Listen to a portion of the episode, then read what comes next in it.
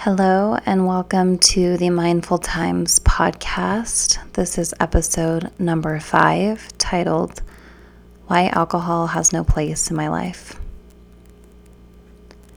People ask me all the time, Will I ever drink again? Is this just a phase? My answer to this question is an unwavering no. To understand my firmness in this decision, you have to understand that this is something that took me time a lot of it. I didn't just decide to quit one day, and that was that. It was years of questioning myself, questioning if I really did want to give it up forever, or if I could try moderating. Years of me getting sober for a month or two and then falling right back into my old patterns.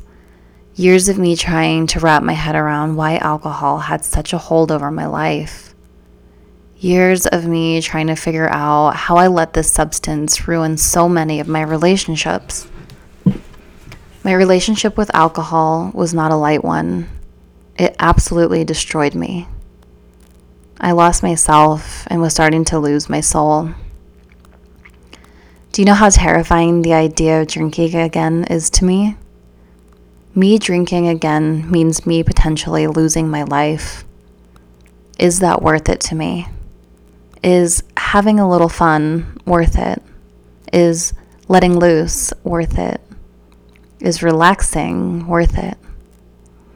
I put all of these things in quotes because they are all false beliefs that we tell ourselves to justify our drinking habits. They are lies. They are untrue. Even if they were true, they still wouldn't be worth all of the things I could risk losing. I want a family, kids, a career. And those are all things that were almost taken from me because of alcohol. A member from the Mindful Times Facebook group once said, My whole life was a giant hangover. If you struggle with alcohol abuse, you know how true this can be. That was my life. My life was one giant hangover half a bottle, sometimes a full bottle of liquor a night, blackouts every night. Somehow I still managed to get myself up to the gym and to work in the morning. But that was just my way of justifying it and telling myself that I didn't actually have a problem. I'd be hungover all day at work, feeling overwhelmingly anxious, shameful, and upset with myself for getting to this point. But by the end of the day, I'd get home and immediately start drinking again just to feel better. It was just a vicious cycle that never seemed to end. It was like there was a constant dark cloud around me and I couldn't get out of it. I was suffocating. I do believe that some people have to hit rock bottom to change. For me, I just had to get fed up enough and sick enough of the draining, unfulfilling, depressing life I was living and decide that I wanted more for myself.